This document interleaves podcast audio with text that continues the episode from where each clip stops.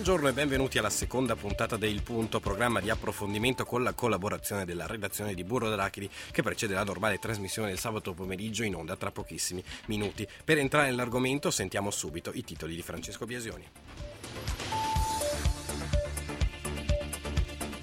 Storico incontro ieri a Cuba tra Papa Francesco e il patriarca ortodosso Kirill. Dalla separazione due chiese, delle due chiese avvenuta quasi mille anni fa non vi era mai stato un incontro tra un papa e un patriarca ortodosso. Bergoglio ha definito l'incontro molto positivo e ha aggiunto che è stato ideato un programma di possibili attività in comune.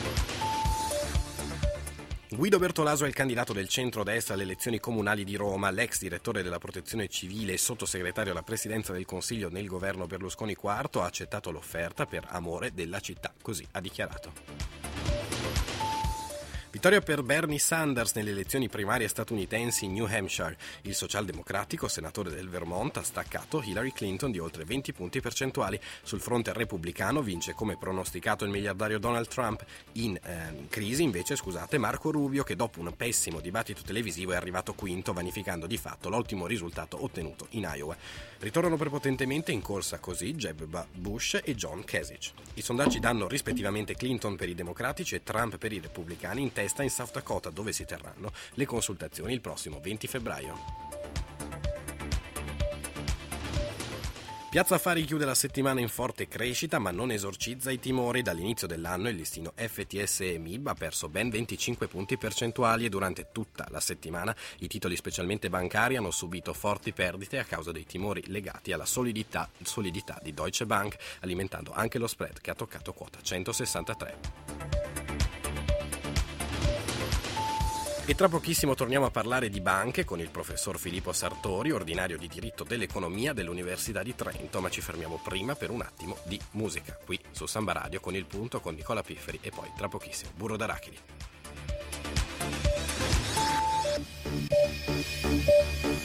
E, e, torniamo scusate, allora a parlare di banche con il professor Filippo Sartori, ordinario di diritto dell'economia dell'Università di Trento. È in collegamento in diretta telefonico con noi. Professore, mi sente? Sì, buonasera. Buonasera, buonasera e benvenuto al punto di Samba Radio. Allora, cerchiamo di capire, alla fine del 2015 è stato approvato dal Consiglio dei Ministri un provvedimento molto controverso, quello che tutti conosciamo più o meno come bail-in. Di cosa si tratta effettivamente? Ma guardi, si tratta innanzitutto di due decreti legislativi che hanno dato attuazione a una normativa comunitaria, una direttiva del 2014 che è la cosiddetta BRRD, cioè una direttiva che eh, si muove nella prospettiva di riformare almeno uno dei pilastri del sistema bancario. Eh, come dire, una, una, normativa, quella italiana, che doveva essere troppo forza introdotta, quindi normativa che viene, viene perfezionata quindi a Bruxelles. In sintesi estrema eh, si tratta di una eh, cornice che va a rivoluzionare quello che è il sistema della gestione della crisi bancaria in Italia quindi una serie di eh, disposizioni che da una parte eh, cambiano completamente anche il paradigma culturale di gestione della crisi e dall'altra sicuramente ci consegnano delle norme tecniche profondamente diverse. Diciamo che quando parliamo di bail-in, per tradurla in termini tecnici, parliamo di salvataggio interno. In sintesi estrema, quindi, se una banca versa in una situazione di crisi non potrà più fare affidamento ad aiuti di Stato. Quindi l'idea politica è evitare che si verifichino delle socializzazioni delle perdite. quindi che siano i taxpayers a sopportare le perdite di una crisi bancaria. Quindi, Questo diciamo, diciamo il punto. Sì. Certo, quindi io per esempio come risparmiatore con dei depositi in banca, che, in banca, che cosa cambia per me? Corro dei rischi? Ma questo è un punto molto importante perché effettivamente il salvataggio interno significa che se una banca si trova in una situazione di crisi, i primi soggetti che dovranno far fronte a quelle che sono le perdite della banca o la ricapitalizzazione della banca sono gli azionisti, eh, quindi anche un piccolo investitore che ha acquistato azioni, gli obbligazionisti, in particolare i detentori di obbligazioni ibride o le cosiddette obbligazioni subordinate, di cui si è tanto parlato con riferimento alla Banca dell'Etruria in questi, in questi giorni, di cui peraltro abbiamo parlato ieri in un convegno alla Facoltà di Giurisprudenza dell'Università di Trento. Certo. Quindi in sintesi estrema il titolare di un'azione o di un'obbligazione si può vedere azzerato quello che è il valore del proprio investimento.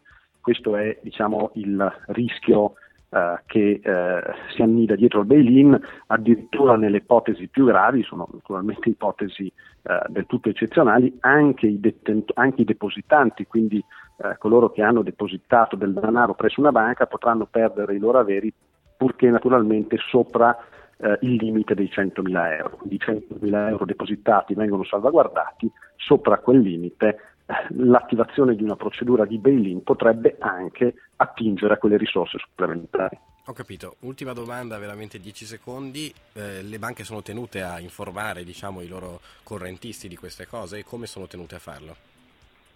Ma eh, sicuramente questa è una normativa, quindi eh, non c'è un particolare eh, dovere giuridico di informare circa la novità normativa intervenuta. È certo che in questo contesto eh, è fondamentale che si vada a recuperare quel rapporto di trasparenza e di fiducia tra banca e cliente che a ben considerare eh, assume un, un, significato inverso, cioè oggi non è più eh, come dire, la banca che dà fiducia al cliente, ma è il cliente che deve valutare bene la solidità della banca e dare a sua volta fiducia alla banca mantenendo gli investimenti presso quegli istituti. Quindi eh, la prospettiva deve essere quella di un flusso informativo eh, reciproco nel quadro di un rapporto reale e, e di rinnovata fiducia.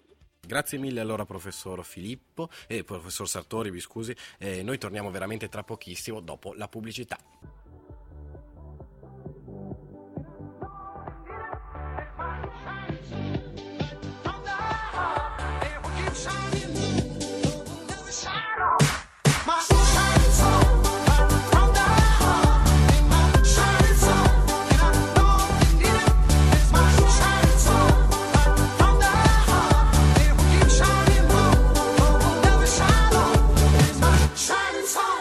E 12 in punti, io sono Nicola Pifferi, con me c'è Cristina degli Agli. Chi è che c'è? Non ho capito niente, sai? No? No, eh sì, Cristina degli Agli è con me, allora parliamo appunto di tutto quello di cui abbiamo già parlato al punto, ma andiamo avanti perché oggi parleremo di un'altra notizia importantissima che per motivi di tempo non abbiamo voluto trattare nel punto, ma di cui par- parleremo tra pochissimo, ovvero di queste onde magiche, girano, onde magiche su. che vagano e, e, così. E parleremo appunto di questo, ne parleremo con il professor Prodi dell'Università degli Studi di Trento, anche lui uno dei coordinatori appunto del gruppo di scoperta. E poi parleremo di One Billion Rising e di Mi Illumino di Meno, insomma tante iniziative, tantissime cose di cui parlare, veramente tra pochissimo qui in diretta su Samba Radio. Ma noi siamo fatti anche di musica, tanta musica, bellissima musica. Tornano i Walk the Moon, questa è Walk This Body, è bellissima. Age, I was just a babe in school. Saw them roll their eyes at me every time that I thought that I was cool. Well, God knows it was no choice, and one night just wasn't my prime. Yeah, it's just a matter of time, honey, it's just a matter of time. And I will, I will be too fair. Work This Body sono i Walk the Moon e a noi piacciono veramente un sacco qui a Samba Radio e sono tornati. C'era stata Shut Up and Dance, una È stato hit. un po' il nostro tormentone. È stato no? il nostro tormentone di questo autunno ed ora sono tornati e hanno parlato, e scusa, non hanno parlato, hanno cantato questa fantastica Work This Body che un po' voglia di lavorare con il corpo te lo mette, no? Insomma, magari andiamo tutti a correre stasera, che ne dici Cristina? Oppure andiamo tutti in palestra, dai. Tutti in palestra, tutti, tutti in palestra. palestra questa sera, altro che abbonamento annuale, abbonamento serale alla palestra che è assolutamente utilissimo positivo, giusto? Giustissimo. Allora, iniziamo a parlare appunto delle onde gravitazionali che sono state scoperte veramente da poco e cerchiamo di capirlo appunto con te Cristina. Ipotizzate un secolo fa, le onde gravitazionali sono state rilevate il 14 settembre 2015 alle 11.51 del mattino, ora italiana, dalla coppia di rilevatori LIGO, situato uno a Livingston in Louisiana e l'altro ad Hansford nello stato di Washington. La notizia, con i dati dei due interferometri, è stata resa nota in un articolo pubblicato l'11 febbraio dalla rivista scientifica Physical Review Letters, congiuntamente ad opera dei consorzi americano LIGO e di quello europeo Virgo. Un esperimento da un miliardo di dollari, 900 scienziati Stati e 15 nazioni.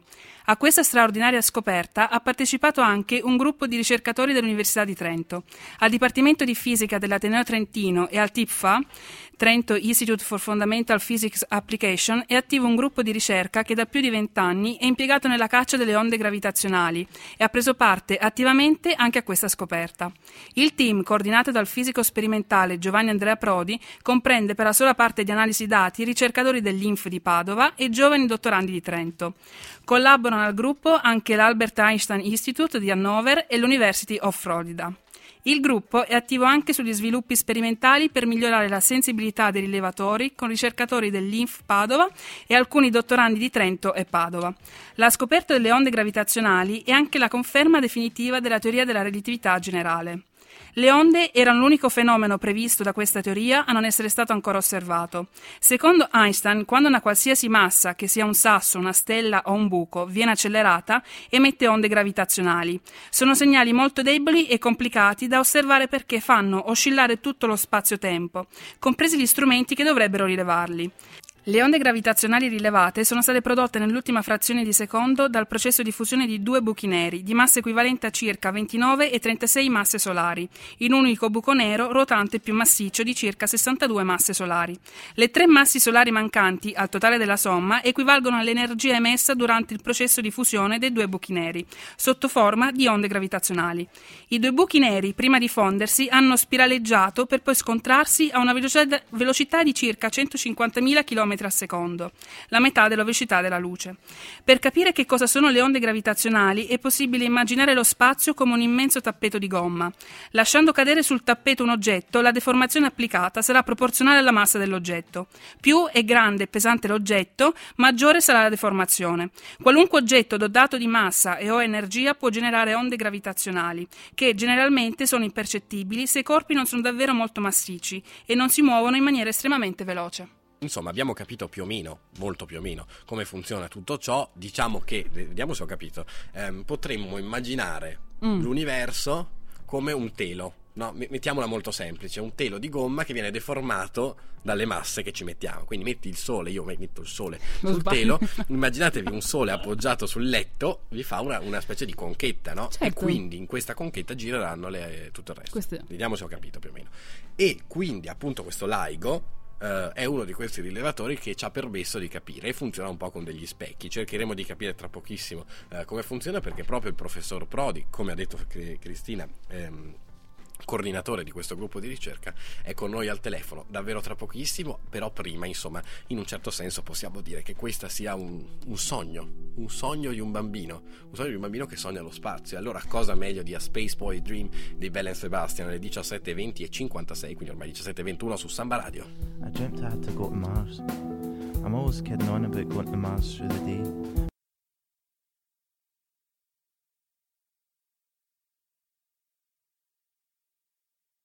Il professor Giovanni Andrea Prodi è un fisico sperimentale dell'Università degli Studi di Trento ed è il coordinatore dell'unità di ricerca Padova e Trento che appunto ha portato al, alla soluzione dei problemi che hanno appunto portato a queste scoperte. Allora, in che cosa consistono le onde gravitazionali? Più o meno l'abbiamo capito grazie al servizio della eh, mia collega, però sarebbe cer- bello capire ehm, in base a, a cosa consistono queste onde gravitazionali come si è arrivati capi- ai vari step che hanno permesso di raggiungere questo traguardo. Da quanti anni è che è iniziato questo, diciamo, questa ricerca e questo rapporto con l'Università di Padova per questa ricerca? Ma il nostro gruppo ha cominciato a occuparsi di vibratori gravitazionali eh, a fine anni 80, e, e, sotto la guida dei, dei, docenti di allora, Massimo Sedano e Stefano Vitale, tuttora presente, e, e quindi è trentennale diciamo così, la, l'impegno in questo campo, ma l'umanità aveva già iniziato eh, a occuparsene negli anni 60, abbiamo avuto i primi pionieri eh, che sviluppavano tecnologie nuove per rivelatori gravitazionali negli anni 60. E il, um, il grosso passo, diciamo così, la maturità, possiamo dire, di questi rivelatori è arrivata negli anni 90 con i rivelatori eh, del tipo di quello che noi eh, di Trento abbiamo realizzato eh, a Padova con gli NFN, sono antenne costituite di eh, un, un, grosso eh, componente di, di, di materiale che eh, investito dall'onda si mette a vibrare né, né più né meno come una campana. E come, fun- come, funzionano le tecnologie che hanno portato a questa scoperta? Quindi, cer- così cer- cerchiamo di spiegarlo semplicemente.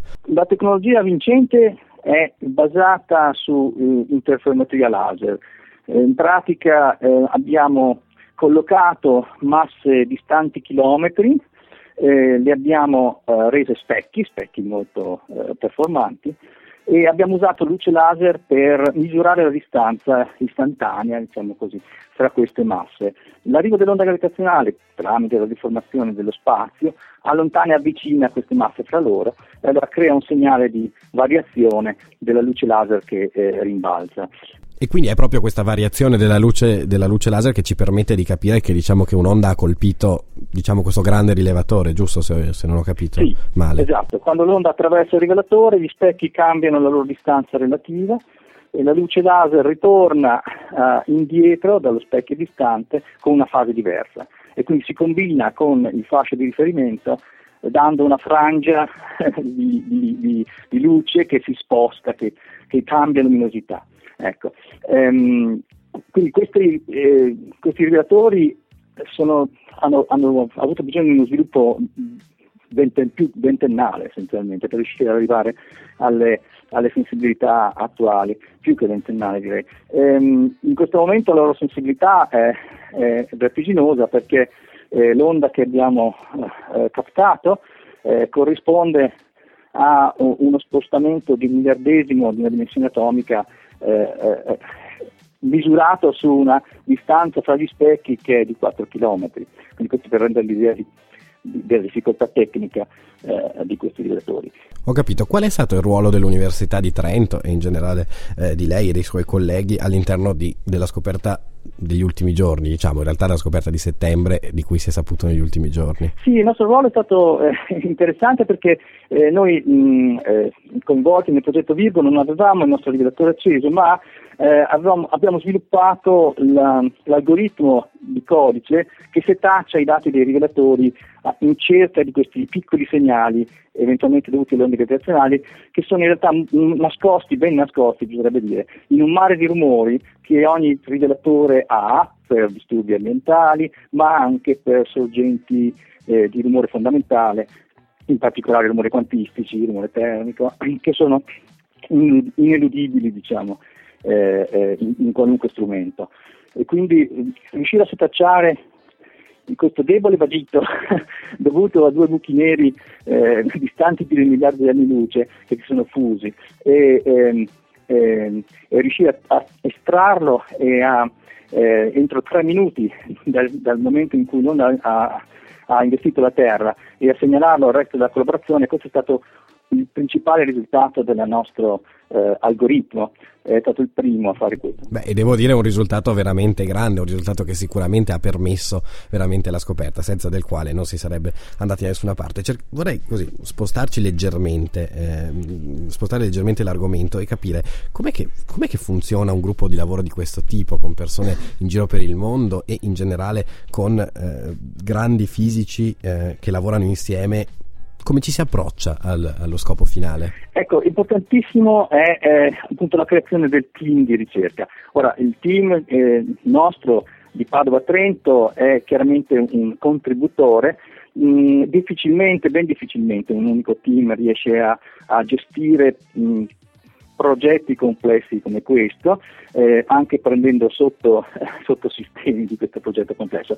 Quello che è importantissimo è, è creare una rete, una rete di team eh, e questa rete di team deve basarsi essenzialmente su necessariamente su almeno due, due criteri scientifici, insomma.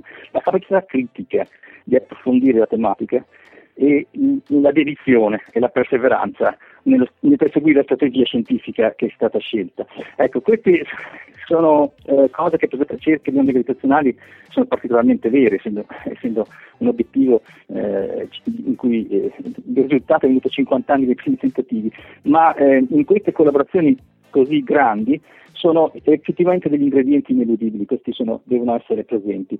E chiaramente gli individui che partecipano a queste a questi gruppi di ricerca devono essere fortemente motivati e qui na- nasce chiaramente qui si, si, vede l'individualità degli individui, o, ognuno eh, segue ehm, sogni, motivazioni, ragionamenti eh, personali. Ecco, io dal mio punto di vista chiaramente metterei sicuramente la passione, quindi un qualcosa di emotivo fra eh, le principali molle motivazionali. Ehm, l'importante è che uno non senta la fatica, eh, perché eh, la costruzione di un prodotto di ricerca nuovo, che prima non esisteva, eh, efficace, richiede sicuramente il contributo di più punti di vista. E, mh, e il processo è molto faticoso perché al di là del, della discussione in cui possono emergere idee ehm, apparentemente appetibili, apparentemente eh, vincenti, il, il, lavoro grosso è poi quello di ehm, consolidare eh, le idee, renderle eh, progetti eh, e concretizzare il, um, il, lavoro in un prodotto eh, che sia efficace. Eh, quindi c'è un, una, quantità di, di, lavoro abbastanza faticoso diciamo, in questa fase, cioè il lavoro di verifica, di, di raffinamento, eh, di controllo. Questo. E questo è fatto eh, non solo ovviamente facendo riferimento al team che sta sviluppando eh, il, il sistema, questo prodotto di ricerca, ma se vogliamo in, in competizione, in collaborazione con gli altri team interna- internazionalmente presenti che si vogliono occupare degli stessi problemi scientifici e, e delle stesse tematiche. Insomma, questa passione che davvero diventa motore del, diciamo, dell'annullamento della fatica che appunto serve per raggiungere questi grandissimi, grandissimi risultati. Grazie allora al professor Prodi, grazie ancora di essere stati con noi e ancora complimenti per le scoperte eh, più recenti. Questo era allora il professor Giovanni Andrea Prodi del Dipartimento di Fisica dell'Università degli Studi di Trento. Noi torniamo tra pochissimo, sempre con Buro Draghi, sempre su Samba Radio.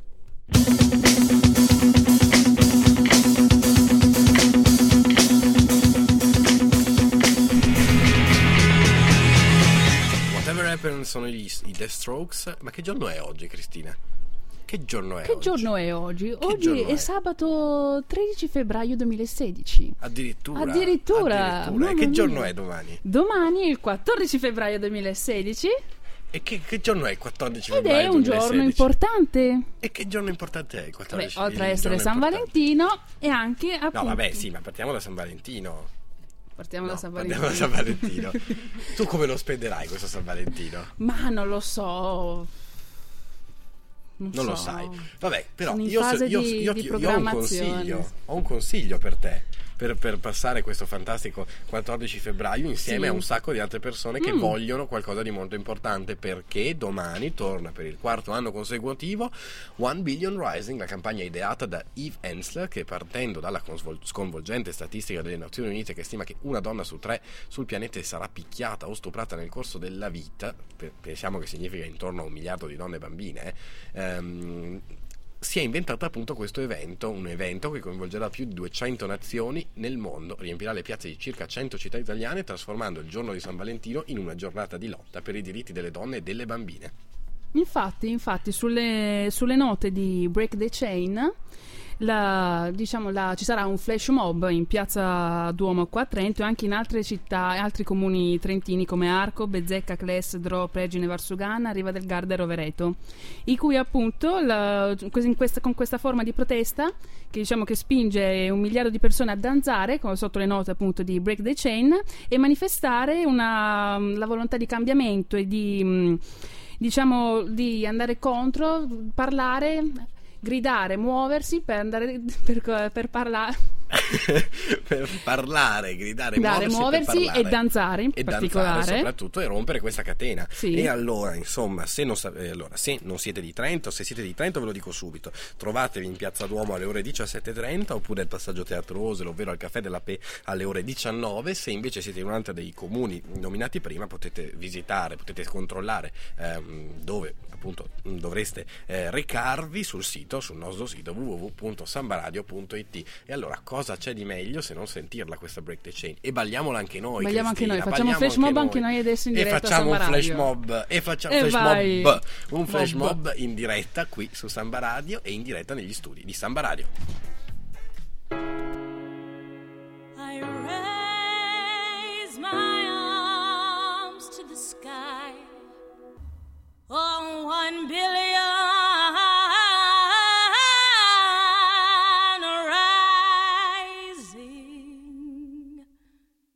Allora fate parte anche voi di questo One Billion Rising e rompete la catena insieme a noi. Certo. Se non sentite che c'è Cristina che c'ha un po' il fiatore. Io? Sì, Sì. infatti adesso ho finito di... Di muoverti muovermi, e quindi- rompere tutte le catene. Sono pronta. Sei pronta? Allora se siete pronti anche voi, domani alle 17.30 in Piazza Duomo oppure alle 19 al passaggio Teatro Osale di fronte al Caffè della Pe. Davvero una grandissima eh, iniziativa, importantissima, no?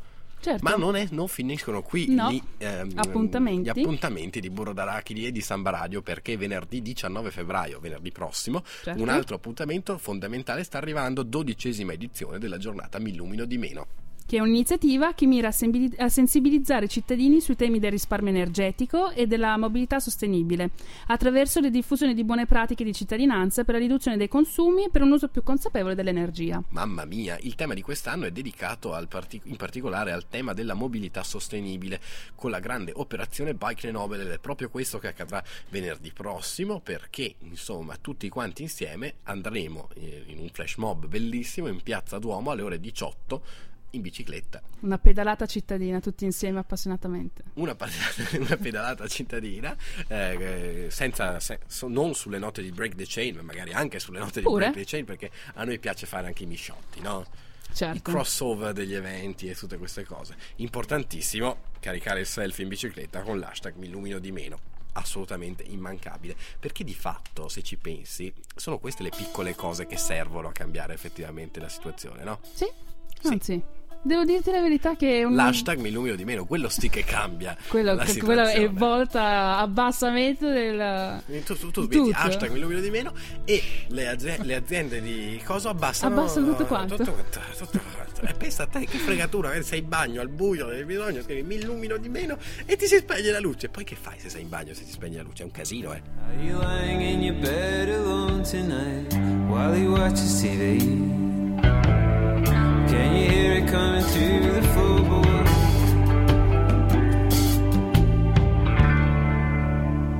One More Night sono i Noah and the Whale e insomma mm, veramente importante eh, questa cosa. Mi illumino di meno eh, eh, com'è che era l'altra? Ah sì, One Billion Rising. Rising, Break the Chain non perdetelo per nessun motivo domani 17 e di- 17.30 e poi 19 sempre a Trento ma cambiamo ancora argomento perché è il momento delle nostre regole ed è fondamentale ricordarsi una cosa ogni giorno praticamente ogni due ogni settimana al massimo in Trentino che succede? Succede che c'è qualche auto che va a contromano, fa prende la rotatoria al contrario, al prende la contrario, la tangenziale, Eh, qualcuno che si infila in contromano da qualche parte. E allora le regole di oggi sono appunto su questo tema guidare in Trentino, tema che non sembra per niente facile a No, quanto pare. eh. perché ha delle regole da seguire.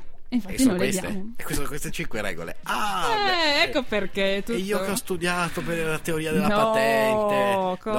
No, bastava Ne questo. facciamo il, il, succo- il, il sunto di- del il libro. sunto, su- tutto sunto, Sunto. suntissimo. Un riassunto proprio... Cioè proprio quel... Poi friggi anche il Quelle- riassunto fri- e sei a friggiamo posto. tutto comunque, Eh senza bene, E tra poco friggeremo tutto quanto perché sarà il momento della ricetta. Ma prima, eh, guidare in Trentino. Regola numero uno, fa attenzione quando ti avvicini ad un incrocio, potrebbe spuntare una rotatoria. Eh già. Che se ci pensi, in Trentino un po' le rotatorie spuntano un Così, po' come dappertutto. funghi. E poi per forza la gente si infila al contrario, eh, perché nessuno si aspetta una rotatoria, nessuno trova il senso della rotatoria in quel punto e eh, è un attimo. Ti trovi così lì che non sai più cosa fare ormai. E via, la prendi Sei a sinistra entrato. per forza. Le rotonde vanno prese in senso antiorario, non diamo nulla per scontato. Anche Cristina ha i suoi problemi su questo tema, no? Ma devo dirti la verità, io non è che abbia tanti problemi. eh, senso- Tu segui il flusso. Io seguo il flusso migratorio delle macchine. E se non c'è nessuno, che si fa? Panico, Eh, si spegne la macchina si e si spegne la scende. macchina, aspetta come quando passa il gatto nero. Uno si ferma lì, immobile. E quando un- arriva l'altra macchina, capisci il flusso, il senso orario antiorario e passa anche E segui la macchina. Regola numero 3: se vedi un cartello rotondo, rosso e con una riga bianca al centro, fermati, non puoi in entrare in tangenziale da quella parte. E devo dire che i cartelli che hanno messo sono veramente, veramente grandi adesso. eh. Eh, sì. perché eh, anche quello effettivamente era importante. E poi regola numero 4: sta attento alla fauna locale, i caprioli spuntano come le rotonde. E io stamattina che ehm, arra- mi arrampicavo eh, col- in macchina lungo il lago Rai, un po' di paura che mi saltasse fuori un capriolo ce l'avevo, anche se di solito di mattina non dovrebbero, non dovrebbero uscire. Regola numero 5. I ciclisti sono persone, non sbersagli. Esatto, i caprioli sono caprioli, non bersagli, Bersagli. insomma questo è importante. E mh, soprattutto in arri- è in arrivo la giornata di Mi illumino di meno, metti che arriva tutti i bersaglieri. eh, Facciamo proprio Il 19 febbraio, stronk in Strike. piazza Duomo, eh, eh, fa strike, eh, poi non c'è più niente. Ed è un peccato se non c'è più niente. Perché se ci pensi, in fondo, in fondo, tutti sti ciclisti a qualcosa serviranno, no? Eh sì. E allora, se voi non avete una bicicletta, fatevela di carta perché Caddiru vi insegna a fare gli origami su Samba Radio.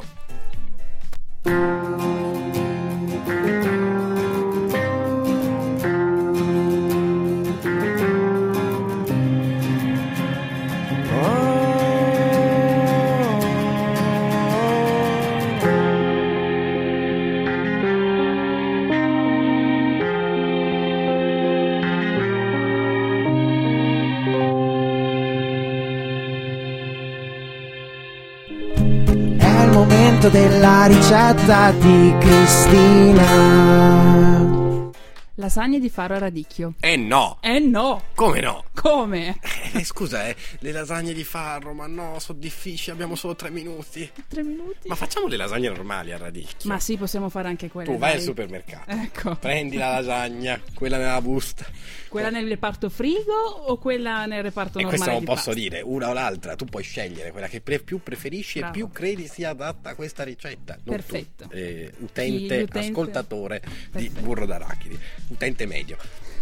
A quel punto vi prendete una bella, eh, una bella padella, Certo. ci mettete giù il radicchio, una, una pentola, non una padella, no, una padella, Una una, padella. padella. ci mettete il radicchio, lo fate un attimo soffriggere eh, con un po' di scalogno, potete mettere, Sì. un po' di porro, saltate tutto, sfumate con del vino rosso, secondo me viene fantastico, e lo lasciate un po' ad appassire tutto quanto sul fuoco. Mentre lasciate tutto ad appassire, state attenti che non vi si bruci tutto, in un'altra casseruola invece, O pentola. punto, o pentola, Pentola. mettete la farina e il burro, amalgamate il tutto. Quanta farina e quanto burro per questa besciamella?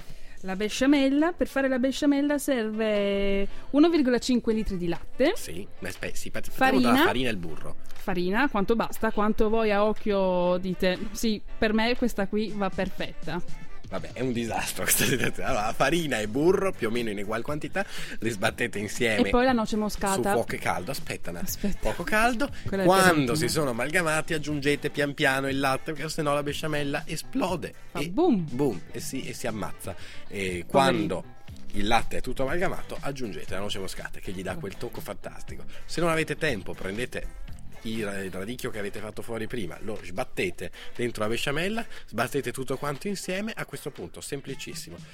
Vari strati. partiamo. Vari strati, il mio consiglio è sempre quello di passarli nell'acqua, però dicono che siano già pronti, potete anche metterli semplicemente, imburrate la teglia, mettete gli strati, eh, quindi pasta, come si chiama? Eh, composto, composto. pasta, composto, pasta composto, intervallando sempre un po' di grana. In cima solo besciamella, quindi non Certo. dovete togliervela prima, ormai, ormai è Lasciate- troppo tardi. Eh, È abbondante grana. abbondante grana, gnocchetti di burro in forno, una cosa spettacolare. Quanto in forno? 180 gradi per 45 minuti. Fantastico. E allora qui si conclude questa serata. Vi abbiamo anche detto che cosa farvi eh, questa sera perché insomma eh, noi vi diciamo tutto. Cioè voi... apri- Voi basta che si vi sintonizzate su Samba Radio e noi vi diamo eventi, ricette, regole, insomma. Il vostro pomeri- sabato pomeriggio è in mano a noi. Pensate come siete messi male. Comunque, a questo punto, eh, dopo di noi, dopo un attimo di pubblicità, ci sarà Radio Memoria, il bellissimo programma in collaborazione con il Forum Trentino per la Pace. E poi questa sera dalle 19.30 lo speciale di Radio Feccia per Sanremo. Non perdeteveli entrambi perché veramente eh, così vi fanno capire tutto, tutto, tuttissimo. Tutti scoop, spettacolessi. Spettacolesse. Io ero Nicola Pifferi, sono ancora Nicola Pifferi. Tu E io sei... ero Cristina Degli Ali, forse sono ancora Cristina Degli Ali, Ci so. sono tutti qui a Samba Radio e questo era Burro d'Arachidi. Ciao Ciao!